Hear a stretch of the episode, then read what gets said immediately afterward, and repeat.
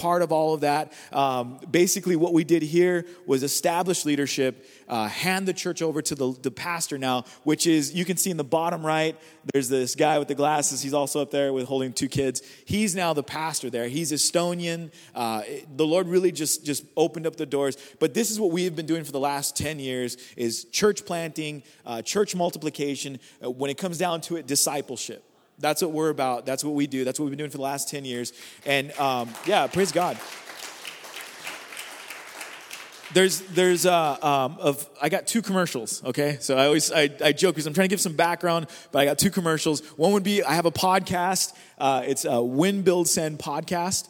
And, uh, well, that's the Praise Chapel Europe. Yeah, that's, that's good enough. But at Win, Build, Send on Instagram, you can go check it out. I've had conversations with refugees. I've had conversations with, with people from uh, different parts of life. Um, I've had conversations with pastors, missionaries, musicians, all these things. And, and what I started doing was recording them and putting them online. So that's my podcast, Win Build Send podcast. Um, also, you can go back to the Praise Chapel Europe picture. Most recently, uh, what we did, we, we've been doing these events in Europe. My, my father, uh, he's also a missionary, or like, yeah, he is a missionary, and he's uh, more, more has like a, a, covering, a leadership over the European churches that we've, we've partnered with, connected with, and basically planted. But basically, praisechapeleurope.org is, is the website. But this here is an event we did in Bucharest, Romania and the local community hadn't seen anything like this before. These are all, this is like the poorest uh, community in the city.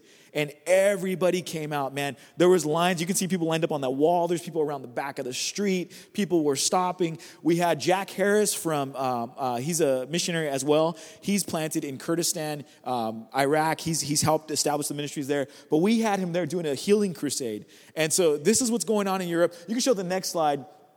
Uh, the, the church planting in Europe is, is the main thing. Church planting in Europe, that's what we do. Uh, even from the USA, because we will be based in the USA now, what we will do is uh, basically push efforts, help uh, establish resources, help people get connected. Um, even churches like yours, if you would like to go into Europe to go visit on a missions trip, you know, you, you can talk to us, man. You can get connected. There's so many opportunities. Uh, Latinos, I feel like, especially Latinos, we can fit in in so many places. It's ridiculous. I've been, I've been like, people have been like, you, uh, like you're Russian. And I'm like, no, you know, like, like Afghanish, which is like Afghanistan. No, Turkish. No, like like it's all these different things. And I'm like, no, man, I'm just from California, and they and they wouldn't believe me. So I'm just saying that there's opportunity all over the world, and I want to encourage you in all of that. So let's get into the word because um, those are my two commercials. Just letting you know, sharing information. Uh, and now I want to get into the word. Uh, the, the word I have is from a series I did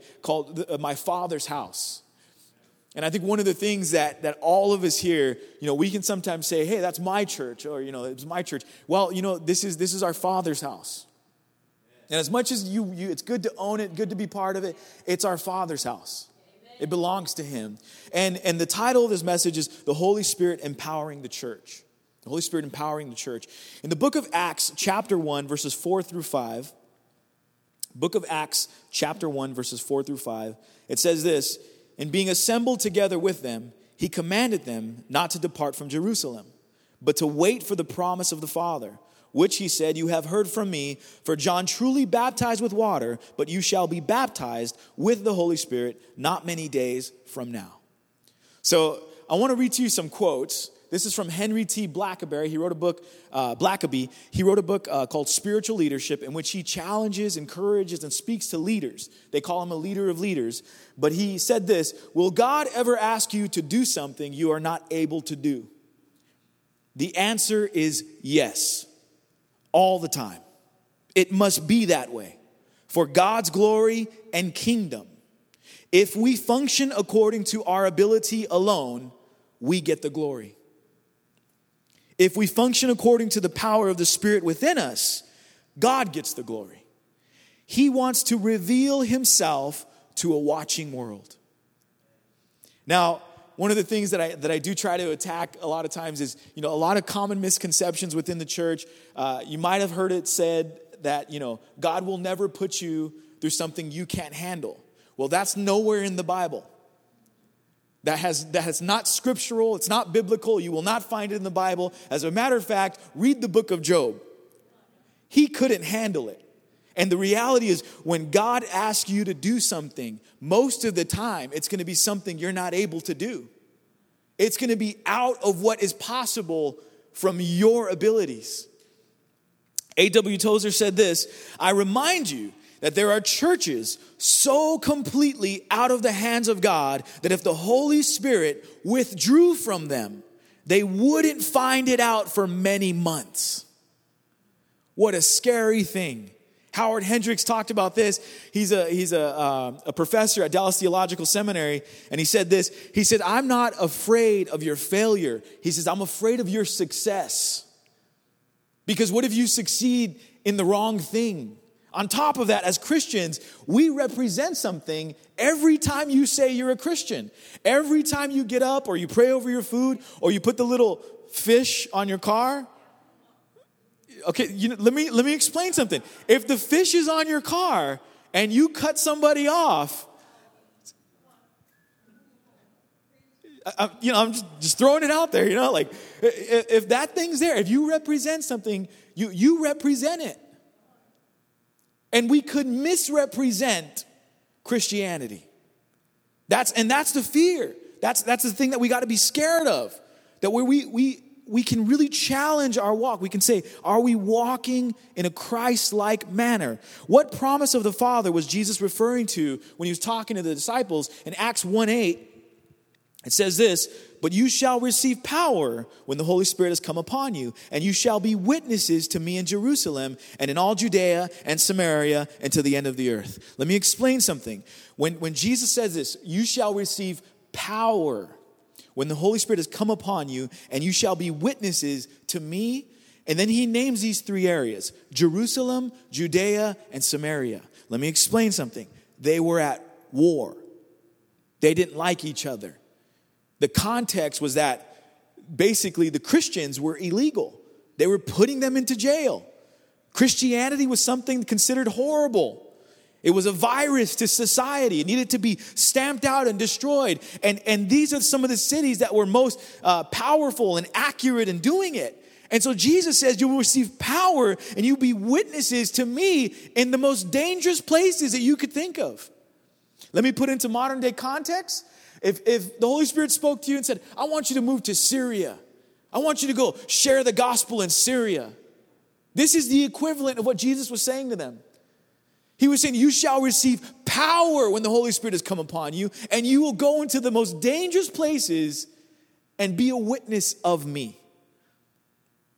The empowering of the church resulted in a great witness of Christ. Let's say it like this When the Holy Spirit moves, the church is relatable to a spark landing on wood that is prepared to burn. Let's say it like this we could talk about fire. I'll, I'll, i grew up in, in Praise Chapel, you know, it's Pentecostal, non denominational, charismatic, whatever term you want to use. And one of the things that, that was used quite a lot was the fire, you know? It was even overused, I would say. Like, everybody's like, you're on fire. And it's like, no, they're, they're chilling, bro. Like, they're really not. You know, and, and the, the reality of when we talk about fire is a lot of times we can set things up to look like the fire's ready. So like the wood's there, the, the it's soaked in like some sort of lighter fluid, the rocks are around, you know, like it's just ready to burn, but there's no fire. See, and, and this is the this is the scary thing is that this can happen a lot. The Holy Spirit is the spark that lights the fire because the fire can be seen from a distance. Now let's back up a little bit. So, what are you trying to say? The fire in you can be seen from a distance, meaning when you're on fire from God, people see it. You don't have to go, I'm a Christian. You know, you don't have to put on the, you know, the, the vest. What's his, what's his name? You know, Jesus Christ. You know, what's this guy? You know, you don't, it's, you don't have to do that. That's him. Praise God. Awesome. Do it. But that's, you don't have to do that because when you're on fire, when the Holy Spirit is in you burning, people see it. While the world cannot understand the importance of the Holy Spirit, The church must understand it is the Holy Spirit that will come and spark the church in order for the fire to come. Acts 2 talks about the day of Pentecost. 1 through 21 is, is the full account. We're going to read a small portion really quickly, 1 through 4. It says this When the day of Pentecost had fully come, they were all with one accord in one place. And here we find a unity in the early church. We find a unity. And suddenly there came a sound from heaven as of a rushing mighty wind, and it filled the whole house where they were sitting. Then there appeared to them divided tongues as of fire, and one sat upon each of them. And they were all filled with the Holy Spirit and began to speak with other tongues as the Spirit gave them utterance. So we, we focus a lot of times on the tongues, you know. Um, let me say this, this this one of the churches I was working with was a Baptist church. And I remember going there and I was thinking, like, you guys know that, like, I'm Pentecostal, right? And they're like, yeah. And I was like, but I'm gonna be on your staff. Like, I'm gonna be preaching on Sundays. Like, and they're like, man, you know, if the Holy Spirit's in it, we want it. So it was, it was really cool to see this. But I would say this a lot of times we do focus on tongues in the Pentecostal churches. We focus on tongues. But let, let, me, let me show you something here. In verse 4, and they were all filled with the Holy Spirit and began to speak with other tongues as the Spirit gave them utterance utterance is a spoken word or a statement. He whispered as if to lend his utterances an added confidentiality, the action of saying or expressing something aloud. So, speaking in tongues, do it, practice it. I believe in it 100%. It's a gift from the Holy Spirit. Do it.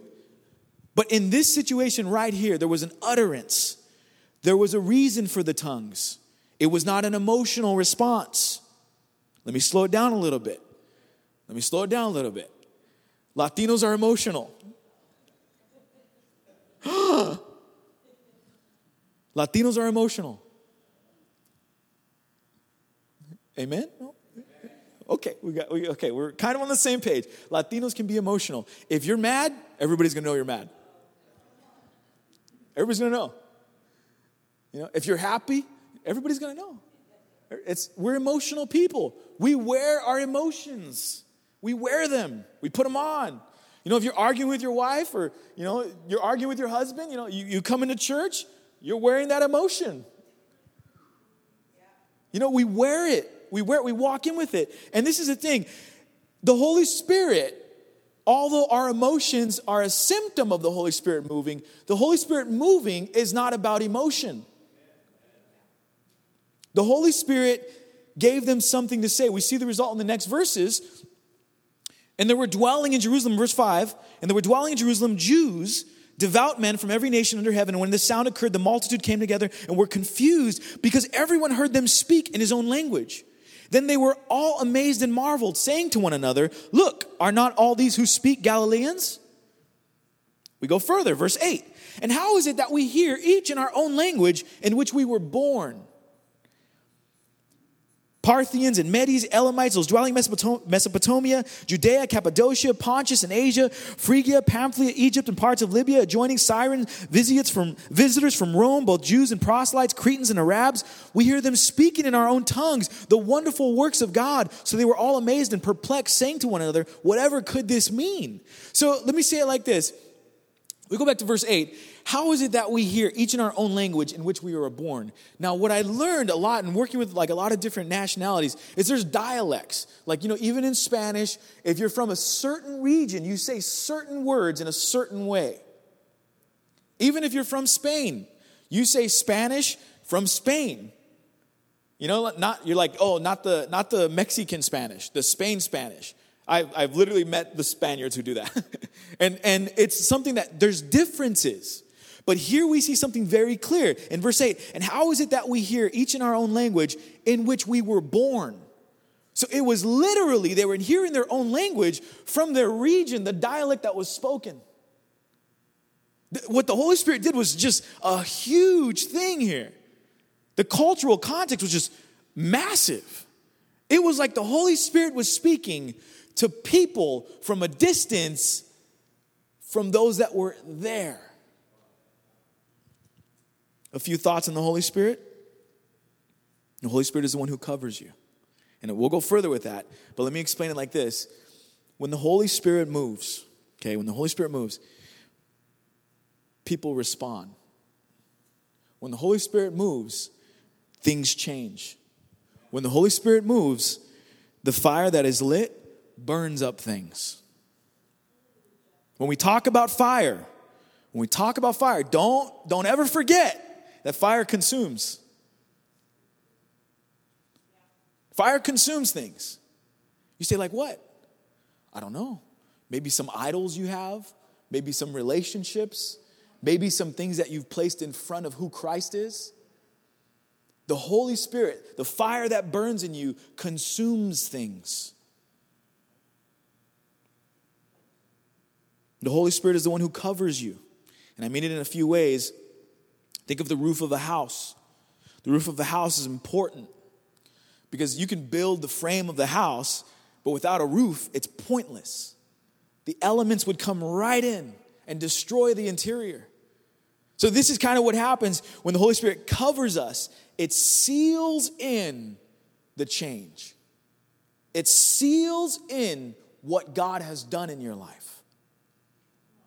Ephesians 1 13 through 14, 14 says this In him who you also trusted after you heard the word of truth, the gospel of your salvation, and whom also having believed, you were sealed with the Holy Spirit of promise, who is the guarantee of our inheritance until the redemption of the purchased possession to the praise of his glory. You were sealed with the Holy Spirit. That is why the early church had so much happen because they waited on the Holy Spirit and they were sealed by the Holy Spirit. They were sensitive to the Holy Spirit because they knew he was at work because they had never felt the Holy Spirit move like that and it was new to them and they knew exactly this this is the Holy Spirit. The problem is this when you don't know the Holy Spirit, you can have sometimes an emotional response and believe that that's the Holy Spirit. You could think, like, oh, the Holy Spirit really touched me today. Did he really? Because you haven't changed. You've been in church 10 years and you still battle with the same things and you still talk about the same people. You still complain about the same things. You still come to church and, and worship was okay today. You know, if the Holy Spirit moved in you, if the Holy Spirit sealed what has been changed in you, people see it. It's quiet in this Baptist church today. Oh, I'm sorry. I'm sorry. No, I'm, I'm kidding. I love my Baptist people. They knew he was at work. How do you know you have the Holy Spirit? And that's a question I do have an answer for, but it's something to get you thinking. How do you know you have the Holy Spirit?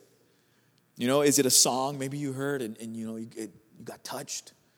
No, it's probably just a song because you cried during movies too.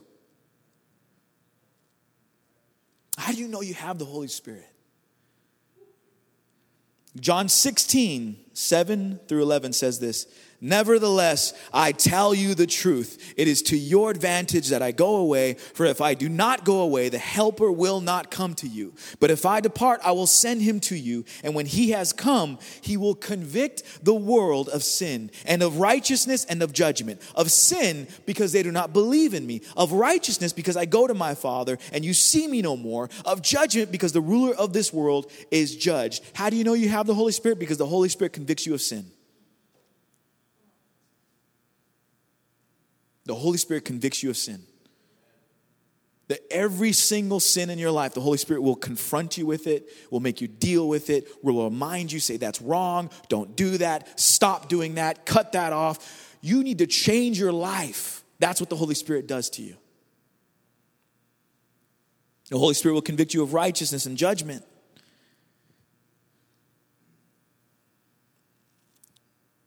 Charles Spurgeon said this you cannot preach conviction of sin unless you have suffered it.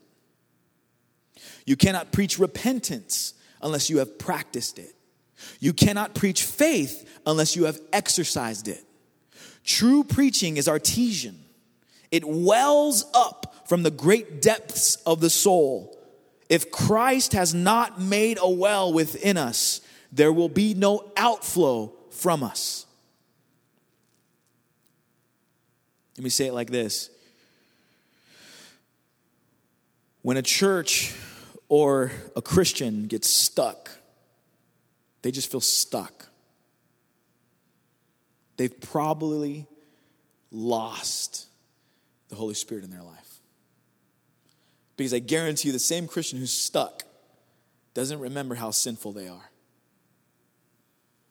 And they start paying attention to everyone else's sins. It's quiet today. You see, you see somebody, well, that brother, you know, wow. Well, he's not, he's not holy. He needs to get right. Oh, their relationship is broken. They need to fix that. Oh, the pastor, let's not talk about the pastor. He, there's a list. Why is he ushering? Why are they on the worship team? You know, I know what they did. I saw them. They're not living right. When the Holy Spirit's not working on you, there's probably another spirit. The first part in identifying the work of the Holy Spirit is identifying conviction. Conviction of sin. Conviction of sin. What is the Holy Spirit convicting me of today? When you wake up in the morning and you say, Holy Spirit, convict me, remind me, remind me of my sinful nature, remind me why I need a Savior. Holy Spirit, teach me.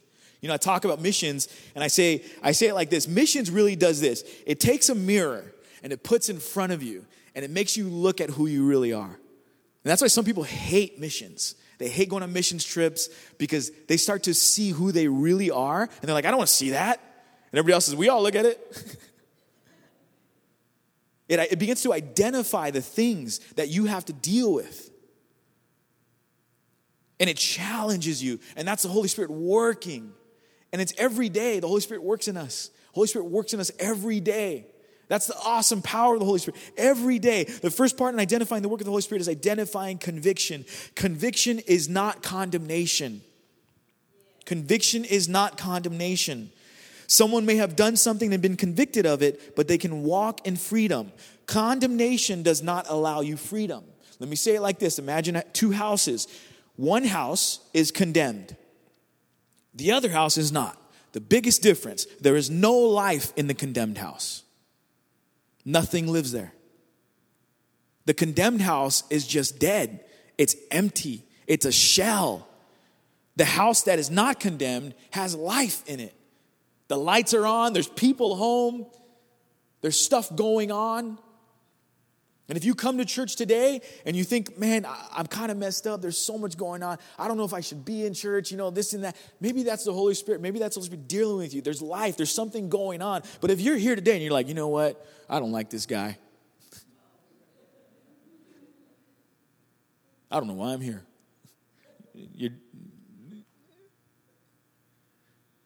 conviction and condemnation, the Spirit of the Lord allows freedom. So when conviction comes, there is freedom as a result. When condemnation is there, you're stuck. You never go anyplace else. The Holy Spirit will convict you of your sin. It is not so that you would walk condemned, it is that the Holy Spirit calling you back onto the path you need to be on. The idea is this the condemned house. Think of it like this let's just say, talk about termites. Everybody's seen termites, everybody knows what termites do. They destroy the house, maybe not right away. But over time, that thing gets destroyed. And this is, the, this is what sin is like. It's just, it's just this thing that's going on. You're like, yeah, it's not that big of a deal. I'll take care of it. In time, it will destroy you. The Holy Spirit is the one that comes in and says, We need to get rid of that. That thing in your life, you need to deal with it. Otherwise, we have to condemn. We have to, we have to just close this thing down. We cannot function. There can be no life in the thing that has sin. It's dangerous, not just for you, but for everybody around you. When the Holy Spirit convicts you of sin, it is not so that you would walk condemned. It is that the Holy Spirit is calling you back on the path you need to be. It's, there's this, this guy, Ricardo Sanchez, he's a Christian musician. He says, The devil knows you by your name, but calls you by your sin. God knows your sin, but calls you by your name. The devil knows you by your name, but calls you by your sin. God knows your sin, but calls you by your name. This is the Holy Spirit at work. Because the Holy Spirit will always call it out. He just makes you deal with it. He just says, hey, man, you got to pay attention to that. I, I want to use you. I got plans for you, but you, but you got to take care of this thing because I don't want you to end up condemned.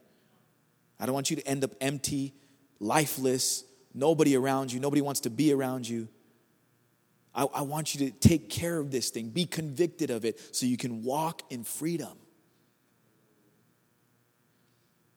And one of the, the, the closing thoughts, um, I want us to stand. Let's stand.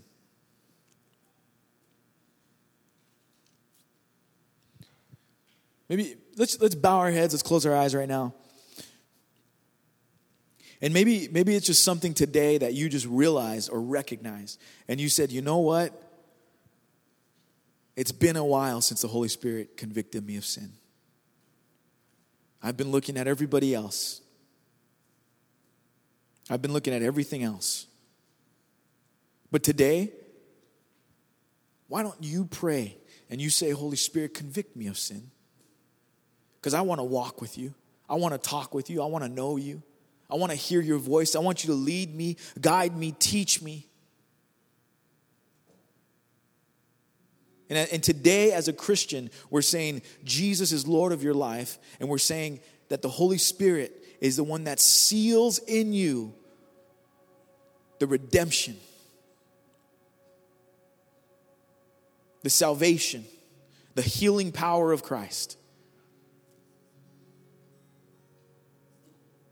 And if you're a Christian, I just want you to just, just ask the Holy Spirit to work in your heart. But if you're here and you're not a Christian, you you're, you say, I, I, don't, I don't have a relationship with Jesus. I don't walk with him. I don't know him. I don't read my Bible. I don't pray. I don't know any of that stuff.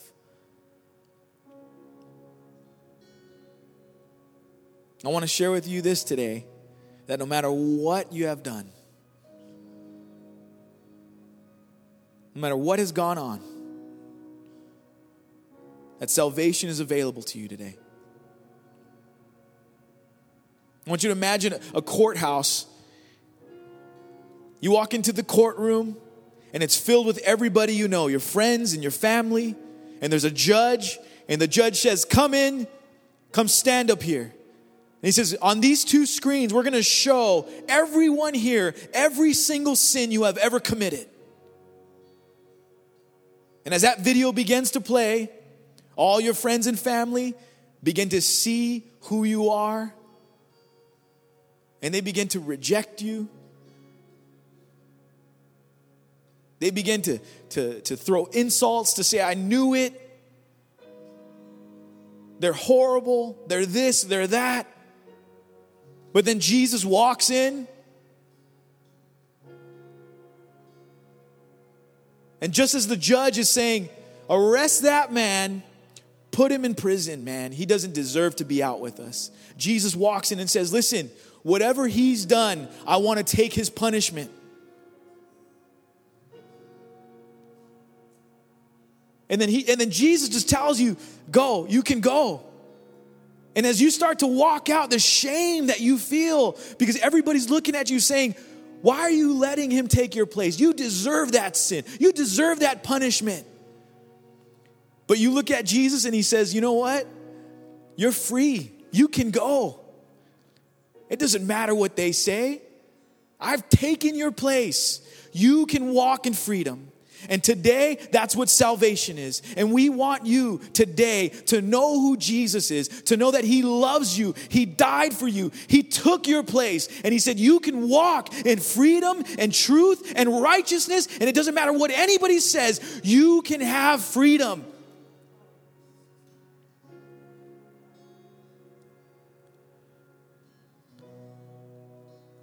Jesus, for anybody here today that doesn't know you, Lord, we pray today that they would leave this building changed, that they would walk out of here knowing that they have a Savior.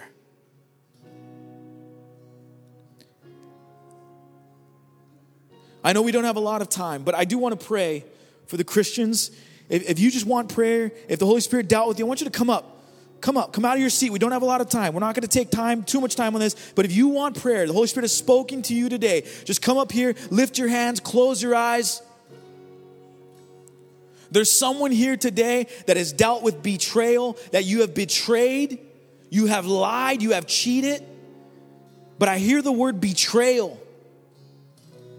And you're dealing with that. And today, you can walk in freedom. God knows what happened. He knows what you did. He saw the whole situation. He knows how bad, how ugly it was, and He still says, I love you. And I forgive you, and I want you to walk in freedom.